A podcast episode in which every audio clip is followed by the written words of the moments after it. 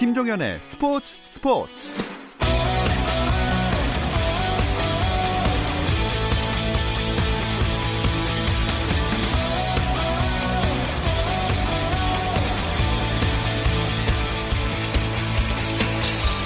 스포츠가 있는 저녁 어떠신가요? 아나운서 김종현입니다. 오늘 하루 스포츠계를 돌아보는 스포츠 타임라인으로 김종현의 스포츠 스포츠 출발합니다.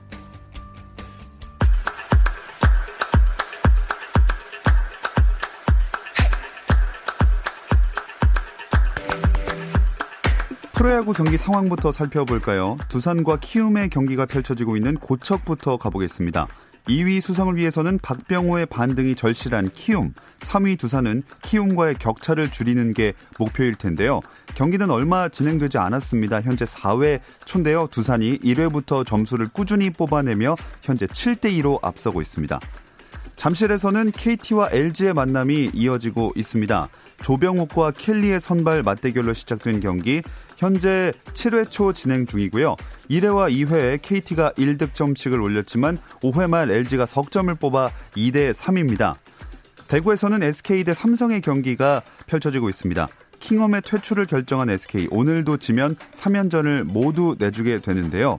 현재까지는 그럴 가능성이 조금은 높아 보입니다. 팽팽한 한 점 차 2대 3 삼성의 리드입니다. 창원구장 롯데 대 NC의 경기입니다. 롯데는 스트레일리, NC는 이재학을 선발로 내세웠고요. 6회 초 진행 중입니다. 롯데는 5회 초 1점, NC는 4회 2점, 5회에 석점을 올려서 점수는 1대 5입니다. 한화 대 기아의 경기가 진행 중인 광주로 가보겠습니다. 팀의 연패 탈출에 사명을 안고 한화에서는 서폴드가 나섰습니다. 1대1로 맞서던 5회 말 기아의 3연속 적시타로 점수 1대5 그리고 6회 말 현재 기아가 또 한 점 뽑아내면서 5대1로 진행 중입니다. 프로축구 경기 중 상대 선수의 발목을 밟은 K리그1 광주의 브라질 출신 외국인 선수 윌리안이 두 경기 출전 정지 징계를 받았습니다. 윌리안은 K리그 9라운드 포항전에서 후반 15분 상대 선수의 발목을 밟아 경고를 받았지만 대한축구협회 심판평가회의 분석 결과 퇴장을 적용해야 하는 반칙으로 판단돼 사후 징계가 내려졌습니다. 피겨스케이팅 여자 싱글 간판 유영이 2019-20 시즌 최고의 활약을 펼친 신인 선수에게 주는 국제 빙상경기연맹 스케이팅 어워즈 신인상 최종 후보에 올랐습니다. 스케이팅 어워즈 후보 명단에 따르면 유영은 알렉산드라 트루소바, 알레나 코스톨나야와 신인상을 놓고 경쟁합니다.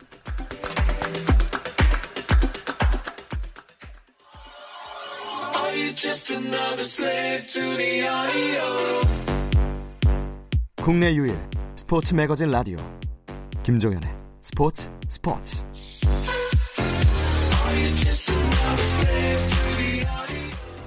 네, 어제였죠. 가혹행위에 시달리다 극단적인 선택을 한 트라이애슬론 국가대표 고 최숙현 선수의 억울함을 풀어달라 이런 내용의 청와대 국민청원이 올라와서 공분을 사고 있습니다. 오늘은 이 소식을 먼저 잠깐 짚어보도록 할 텐데요. 중앙일보 김지한 기자 함께합니다. 안녕하세요. 네, 안녕하십니까. 자, 체육계에서 정말 일어나면 안 될 사건이 일어나서 급하게 또 이렇게 함께하게 됐네요. 네, 어, 국가대표와 또 청소년 대표로 뛰었던 어, 23살의 유망한 이 트라이애슬론 선수가 어, 이 극단적인 선택을 한 것과 관련한 그런 문제가 어, 또 불거지면서 또 체육계에 또 큰 충격을 네, 지금 몰아넣었죠. 어, 최숙현 선수가 지난달 26일에 이 어머니와 지인, 지인들에게 어, 그 사람들의 죄를 밝혀달라. 아, 이런 이 메시지를 보내고 극단적인 선택을 했습니다. 어, 전 소속팀 이 경주시청에서 어, 최숙현 선수가 가혹행위에 대한 어떤 처벌을 어, 꾸준하게 호소, 호소를 해왔고요. 네. 어, 또 여기에 대해서 그, 이 최숙현 선수가 극단적인 선택을 한 뒤에 어, 청와대 국민청원까지 예, 가해자 처벌을 호소하는 어, 그런 청원이 올라오기도 했고 어, 결국은 오늘 오후에 문재인 대통령까지 나서서 이 경기인 출신인 최윤희 문화체육관광부 2차관이 직접 나서서 스포츠 인권 문제를 챙기라 이렇게 음. 또 지시까지 내렸습니다. 어, 체육계가 작년 초였죠. 그때 이 미투 폭로에 이어서 예. 또한 번 어, 인권의 어떤 이 문제 때문에 아주 큰 충격에 휩싸였습니다. 일단은 사건의 개요를 좀 더 자세하게 정리를 해주실까요? 네, 어, 최숙현 선수가 꽤 오랫동안 여러 가지 어려움을 겪었던 것으로 알려졌는데요. 어, 앞서서 지난 2월에 어, 소속팀이었던 경주시청 감독과 이 팀 닥터 그리고 일부 선배들을 먼저 고소를 했었습니다. 예. 그리고 4월에는 경주시청 소속 선수와 관계자로부터 폭, 폭행과 폭언을 당했다고 대한체육회 스포츠인권센터에 신고를 하고 진정서까지 제출을 했었고요. 음. 이 내용들을 보면요. 정말 어 입에 담고 설명하기가 사실 좀 힘듭니다. 예. 어 경주시청 팀원들과의 식사 자리에서 탄산음료를 탄산음료를 이시켰다는 이유로 어 20만 원 정도의 빵을 먹게 했다고 어. 가혹행위를 한 것으로 알려졌고요. 체중 조절에 실패하면은 3일 동안 굶게 하기도 했다고 하고 뭐 슬리퍼로 뺨을 때렸다고 하고 이런 여러 가지 피해, 피해 사례들이 공개가 됐습니다. 사실 조금 더 다른 어, 그 사례들도 있는데 예. 조금 어, 이 부분들이 어쨌든 간에 절대 있어서는 안 될 일이고 생각만 해도 참 화가 많이 나죠. 네. 예. 이렇게 여러 가지 상황에서 연이어서 뭐 이런 어, 관계 기관에 고소를 하고 진정서도 제출을 하고 그랬는데 별도의 조치가 이루어지지가 않았습니다. 음. 예, 최 선수가 이 숨지기 전에도 수년 동안 자신이 폭행을 당했던 그 상황의 녹취록까지도 다 있는 것으로 알려져 있고요. 이 녹취록들을 보면은 뭐 감독이 폭언을 하고 팀 닥터가 폭행을 하고 또 이런 상황에서 이 팀 닥터와 감독은 음주까지 한 사실도 드러났고요. 예. 어, 이렇게 심리적인 고통과 어, 좌, 어, 죄책감, 좌절감에 시달렸던 최석현, 최숙현 선수가 결국은 스스로 생을 마감하는 그런 선택까지 했는데 참 이 과정들을 저도 좀 이 준비를 하고 취재를 해보면서 예. 참 여러 가지로 죄스러울 정도였습니다. 아니 이게 그 아무런 조치를 시도하지 않았던 것도 아니고 왜 별다른 이런 후속 조치가 이루어지지 않았던 거죠? 음, 일단 최숙현 선수 유족 측에 따르면요, 어, 대한체육회 스포츠 인권센터 같은 경우에는 하염없이 조사 시간만 끌었다고 음. 어, 하고요. 대한체육회와 또 대한철인 3종 경기 협회 같은 경우에는 아무런 사후 조치조차 없었다고 합니다. 또 이 경북체육회 같은 경우에는 오히려 이 최숙현 선수의 부친한테 합의를 종용하고 또 네. 사건을 무마시키려고만 했다고 그렇게 전해지고 있고요. 경주시청 같은 경우에는 부친이 제기한 민원에 대해서 그냥 고소하라 이렇게 음. 으름장까지 놨다고 합니다. 어, 이 수사 과정에서요 운동선수가 때릴 수도 있고 욕하는 건 다반사 아니냐 이런 식으로 수사를 했다고 전해지고 있고요. 예. 여기에다가 동료들의 증언 거부까지 이어지면서 최숙현 선수 입장에서는 답답한 그런 상황만 이어졌다고 합니다. 그 결과가 결국 이렇게 소중한 생명을 잃는 게 되고 말았잖아요. 네. 이 최숙현 선수가 이런 과정을 겪는 과정에서 주변 친구들이나 지인들한테도 힘들다는 이야기를 자주 해왔다고 해요. 어, 극단적인 선택을 암시하는 그런 메시지도 뭐 수개월 전부터 있었다고 하고요. 충분히 사전에 이런 상황을 막을 수가 있었거든요. 그런데 전체적으로 작동되지 않았던 그런 시스템들이 결국은 이런 상황까지 몰고 어, 몰게 됐고요. 예. 예, 결국 오늘 이 경주시 체육회가 인사위원회를 열었습니다. 열어서 이 문제가 된 이 감독과 선수 두 명, 이 모두 세 명을 대상으로 사안을 청취를 했고 결국은 인사위원회가 이 감독에게는 선수단 관리, 감독을 소홀히 했다는 그런 어, 이유로 일단 직무 배제 결정을 오늘 음. 오후에 내렸습니다. 반면에 문제가 된 팀닥터 같은 경우에는요, 어, 일시 고용한 사람이고 현재 선수단 소속이 아니기 때문에 이번 청문 대상에서는 제외됐습니다. 음.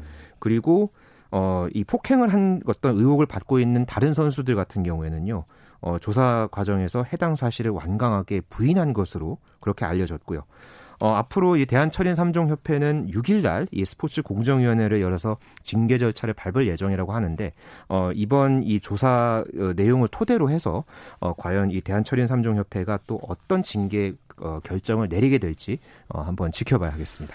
네, 참 뒤늦은 조치마저도 뭔가 확실하지 않다는 생각이 들어서 안타까운데 네. 문재인 대통령이 최윤희 문화체육관광부 2차관에게 이 스포츠 인권 문제를 챙겨라 이렇게 지시했다고 말씀하셨잖아요. 네. 이제는 좀 이 사건이 제대로 수사가 되고 여파도 많이 커지겠죠. 그렇습니다. 어, 일단 어제 청와대 국민청원 게시판에 두 건의 어, 최숙현 선수와 관련한 청원이 올라왔습니다. 어, 트라이애슬론 유망주의 억울함을 풀어주시기를 바랍니다. 어, 이런 제목의 어, 청원글에는요 현재 한 4만여 건의 어, 또 이제 어, 동의를 얻기도 했고요. 어, 다른 어, 이제 청원 같은 경우에도 폭압에 죽어간 고 최숙현 선수의 억울함을 해결해 주십시오. 음. 이런 어, 제목의 청원도 함께 있었습니다. 어, 이렇게 분위기가 이제 일파만파 이제 파문이 커지면서 어, 문재인 대통령이 오늘 어, 문화체육관광부 2차관이 직접 나서서 어, 이 문제를 챙기라 이렇게 당부를 했고요. 어, 여기에 대해서 어, 최윤희 차관은 곧바로 대한체육회로 향해서 관련 보고를 받은 뒤에 빠른 시일 안에 어, 음. 어, 조사단을 꾸릴 계획이다 이렇게 밝혔습니다. 어, 이번 사안에 드러난 이 철저한 어떤 문제점들을 파악을 해서 관련자에 대해서는 엄중 문책한다 어, 이런 방침을 어, 일단 세운 문화체육관광부인데요. 더 어, 조사 과정에서 드러나는 어, 그런 사안에 따라서 그만큼 이 후폭풍도 참 거세질 것으로 예상되고 있습니다. 그동안 체육계가 뭐 스포츠 윤리센터다, 스포츠 혁신위원회다 이런저런 대책들, 뭐 조직들 만들고 실행을 한 걸로 아는데 별다른 소용이 없는 걸로 드러난 거잖아요. 가장 안타까운 게 이 문제예요. 예, 대한체육회 클린스포츠센터에 이 신고가 접수됐다는 게 어, 지난 4월 8일이었다고 하거든요. 한 3개월 정도 지금 예. 지났죠. 어, 그 대한체육회 같은 경우에는 피해자의 연령과 성별을 감안해서 어, 이 접수를 받은 즉시 여성 조사관을 배정을 해서 조사에 착수했다. 어, 이렇게 어, 해명을 했는데 이런 경우는 보통 이 대한체육회 같은 경우에 아무래도 이 경찰이나 이 검찰 이 조사가 보통 끝난 뒤에 그 결과를 토대로 해서 보통 징계 조치를 하는 경우들이 많거든요. 예. 어, 그렇기 때문에 이 과정에서 어, 대한체육회 자체적으로 무언가 이 신속한 조사를 한다든가 선수 보호 조치를 한다든가 그러니까 이런 부분들이 제대로 이루어지지 않았고요. 뭐 그전에도 사실 이런 부분들이 있을 때 한 번씩 드러났던 문제들이기는 했는데 어 이런 부조리가 있을 때 뭐 스포츠 윤리센터라든가 이런 여러 가지 단체, 뭐 위원회 이런 것들이 운영이 되고는 있잖아요. 근데 이런 게 좀 정작 작동이 돼야 될 때 시스템이 작동이 되지 않으면서 어떻게 보면은 소잃고 외양간 고치듯이 음. 어, 부랴부랴 후속 대책을 마련하려는 것 자체가 참 이번 또 이 체육계 또 하나의 이 시스템의 문제를 어 이제 봤다는 그런 부분에서 참 부끄러운 일이 아닐 수 없었습니다. 또 하나가 이제 후속 조치도 조치인데 그냥 그 원죄라고 해야 될까요? 스포츠계 폭력 자체가 근절될 수는 없는 걸까요? 음, 일단 스포츠 인권 향상을 위한 목소리가 꾸준하게 제기가 돼 왔고요. 어, 작년 초에 미투 폭로 때가 대표적이었죠. 그러면서 이에 대한 각종 뭐 방지책이라든가 노력이라든가 이런 부분들은 꾸준하게 이어져 왔고 수치상으로는 그래도 좀 줄어들기는 했습니다. 어, 대한체육회가 작년에 일반 등록 선수와 지도자들의 폭력과 성폭력 경험 비율을 조사를 했었을 때 어, 폭력에 대해서는 26.1% 그리고 어, 성폭력에 대해서는 2.7%로 나타났는데 어, 이 조사는 2016년에 조사했을 때에 비해서는 26.9%와 3.0% 소폭 어, 하락하기는 감소하기는 했죠. 네네. 그렇지만은 이 26%라는 이 경험도 사실은 어, 꽤 수치가 낮다라고 볼 수는 없죠. 그럼요. 어, 그리고 어떻게 보면 보이지 않는 그런 폭력 그러니까 음성화된 그런 부분까지도 이거를 도려내야 하는 게 가장 이제 최선의 어 이제 대책일 텐데 결국은 사각지대에서 지속적으로 발생할 수 있는 그런 스포츠 폭력에 대한 더욱더 강렬한 아, 강력한 이 근절 대책이 필요하다는 것을 의미하겠고요. 어, 폭력률을 어, 제로화 예. 시키려면은 확실한 일벌 100개 더 제도화된 장치가 필요하지 않나 그렇게 생각이 듭니다.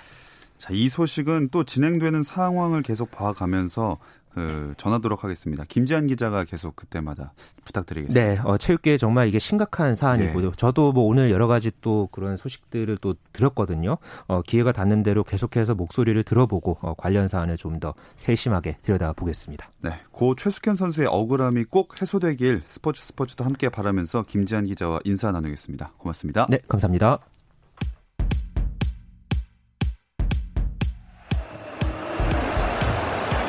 Options. Messi gets it back. Messi! 현장의 소리, 레전드들의 이야기.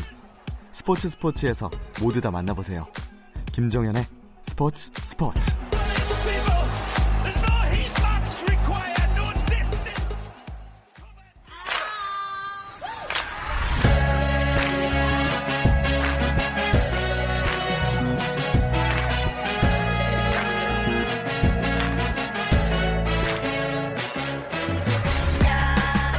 축구 이야기 랄롱도르로 이어가겠습니다. 풋볼리스트 김정용 기자 함께합니다. 안녕하세요.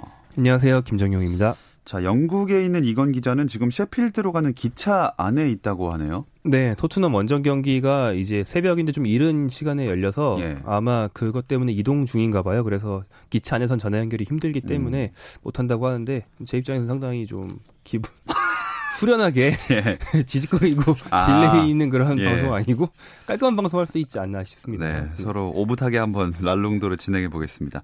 얘기 나온 김에 토트넘이랑 셰필드 얘기부터 해볼까요? 네, 내일 새벽 2시에 열리고요. 셰필드 유나이티드의 홈에서 열리는 경기입니다. 이 경기는 이제 두 가지 포인트를 생각하면서 볼 수 있는데요. 먼저 손흥민 선수 개인의 초점을 맞춰 보겠습니다. 손흥민 선수가 현재 리그 9골 넣고 있거든요. 네. 페널티킥 하나 없는 순도 높은 9골인데요. 한 골만 추가하면 4시즌 연속 리그 10골 이상 득점을 기록하게 됩니다. 그리고 분데스리가 시절까지 통틀어 말하면 데뷔 후에 전체 11시즌 중에서 총 7시즌이나 음. 10골 이상을 넣게 되면서 뭐 역시나 유럽 전체를 통틀어 봐도 최고 수준의 득점원이라는 걸 또 증명하게 되고요. 두 번째 포인트는 토트넘 팀인데요. 이 팀이 무조건 무승부 이상 가급적이면 셰필드를 잡아야 하는 경기입니다. 셰필드가 리그 재개 당시만 해도 토트넘보다 위에 있었는데 지금은 최근 연패로 좀 떨어져서 10위이긴 합니다. 그래서 8위 토트넘보다 아래인데요. 그런데 두 팀 승점 차가 단 1점이기 때문에 음. 토트넘이 이번에 지면 상위권 도약의 경쟁팀인 셰필드 에게 일단 순위가 밀리고요. 또 기회를 살려주는 꼴이 됩니다. 그래서 토트넘은 이 경기를 꼭 잡아야 되죠. 네. 그 맨체스터 시티가 재정적 페어플레이 위반으로 만약에 챔피언스리그 진출이 좌절이 된다면 어, 토트넘은 조금 가능성이 높아지는데 일단 이기고 나서 봐야 되는 거잖아요. 네, 그렇죠. 어, 맨체스터 시티는 이 재정적 페어플레이 위반에 대한 처벌 수위가 계속 빠르게 나오지 않고 좀 질질 끌고 있는데 그러니까 유럽 축구 연맹의 재정적 페어플레이라는 건 번만큼만 쓰라는 그런 예.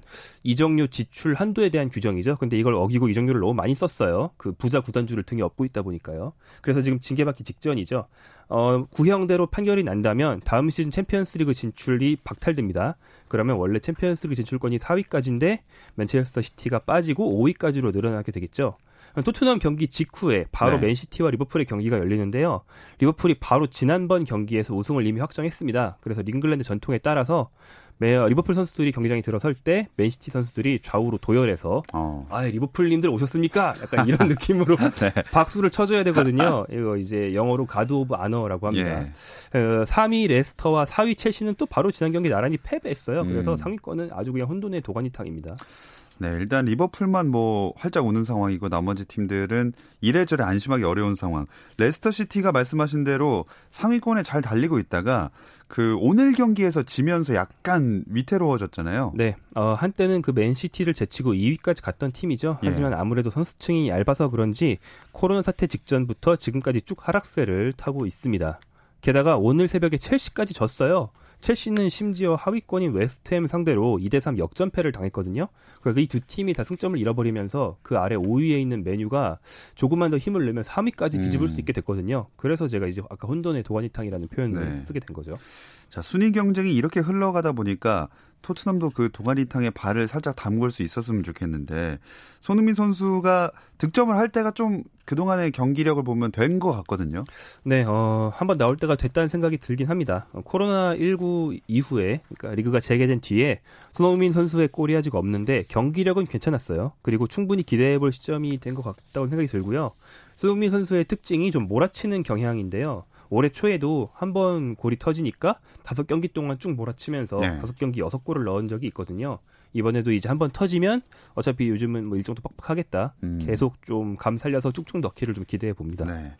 그리고 리버풀이 우승했는데 그 얘기를 좀 소홀히 한 것 같아서 리버풀 우승 뒷이야기도 해볼까요? 네, 리버풀 같은 경우에는 일단 이번 시즌 성적을 놓고 보면 그 코로나19로 정지되기 직전까지 27승 1무 1패로 완전히 압도적인 예. 그 잉글랜드 역사상 최고 수준의 성적을 거두고 있었습니다. 근데 그 1패, 1패가 정지되기 전전 경기에서 당한 건데 사실은 그 1패를 안 당했으면 코로나19로 이제 리그가 정지되기 전에 아예 우승을 확정할 수도 있었어요. 아, 이미요? 네, 근데 딱 그 1패 때문에 이제 거의 세 달이 밀렸죠. 네. 아무튼 재개된 뒤에 두 경기 만에 우승 확정을 했고요.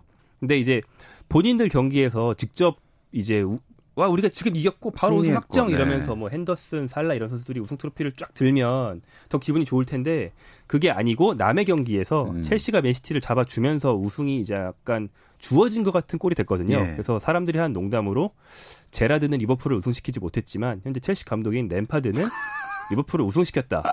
그래서 리버풀 우승 경력으로 볼 때 제라드는 0회, 아. 램파드는 1회. 네. 약간 이런 농담이 있습니다. 네, 동시대 축구 선수 비슷한 포지션에 네. 좀 이렇게 재밌는 이야기거리도 탄생을 했네요.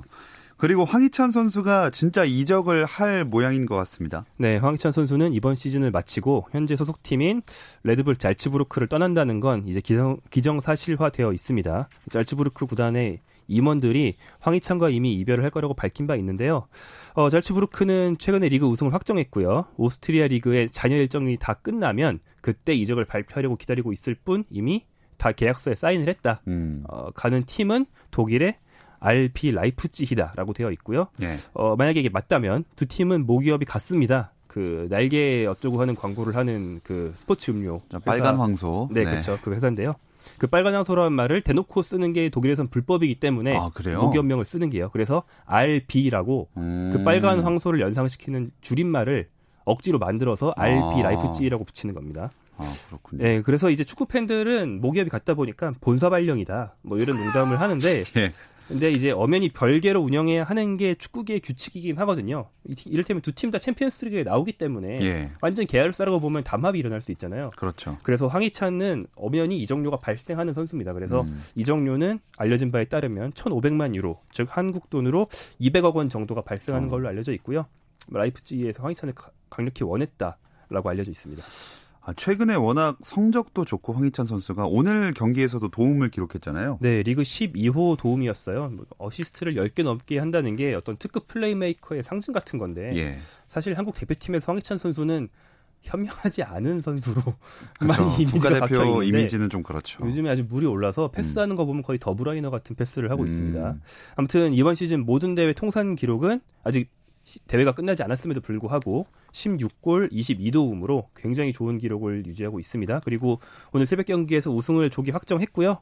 황찬 선수는 우승 트로피, 이 여기는 접시 모양 트로피인데요. 우승 트로피를 들고 또 우승 메달을 입에 물고 기념사진도 찍었습니다. 근데 머리카락은 그 잔디 같은 머리에서 개선이 안 되더라고요. 아, 이게 코로나19 때문인지 모르겠는데 머리 손질에 많이 어려움을 겪고 있는 것뭐 같아요. 마음에 드는 것 같아요. 제 생각에는 왜 그런지 모르겠는데. 네, 아이덴티티는 확실한 머리인 것 같습니다. 네, 뭐 잔디찬 네. 이런 느낌이죠. 네. 네, 한번 궁금하신 분들은 사진 검색해 보시면 네, 아마 나올 겁니다. 그래도 팀을 우승시키고 떠나니까 마음은 편할 것 같네요. 네, 어, 사실 잘츠부르크에서의 경력이 늘 순탄한 건 아니었거든요. 바로 지난 시즌만 해도 사실 잘츠부르크가 다른 팀으로 보낼 걸 염두에 두고 함부르크라는 독일 팀으로 임대를 보냈는데 거기서 실패하고 돌아온 거였죠. 예. 그래서 아 꺾이는 거 아니냐 싶었는데 이번 시즌 다행히 부활하면서 음. 팀도 살고 본인도 살게 됐습니다. 그리고 새 소속 팀인 라이프찌에서도 중책을 맡을 거라는 전망이 우세해서 아마 더 마음이 편할 것 같은데요. 어, 이 팀은 티모 베르너라는 주전 공격수가 있었는데 이 선수를 잉글랜드 첼시로 팔고 그 자리를 황희찬으로 메울 것이 유력하고요. 또 황희찬 선수 입장에서도 에버턴, 리버풀 이런 프리미어리그 팀들의 관심을 물리치고 라이프찌히를 골랐다고 하는데 그건 율리안 나겔스만 현 감독이 황희찬을 그만큼 강력히 원해서라고 알려져 있습니다. 음. 이 라이프치히에서 황희찬 선수의 경쟁력 어느 정도로 보시나요? 감독이 강력하게 원했다고 하니까 아마 주전으로 뛸 가능성이 좀 있겠죠. 그런 점을 보고 선수는 이제 아직 어리니까 출전 기회가 굉장히 중요하거든요. 네. 그래서 아마 연봉이 더 높을 수도 있는 잉글랜드가 아닌 독일 팀을 고른 것 같고요.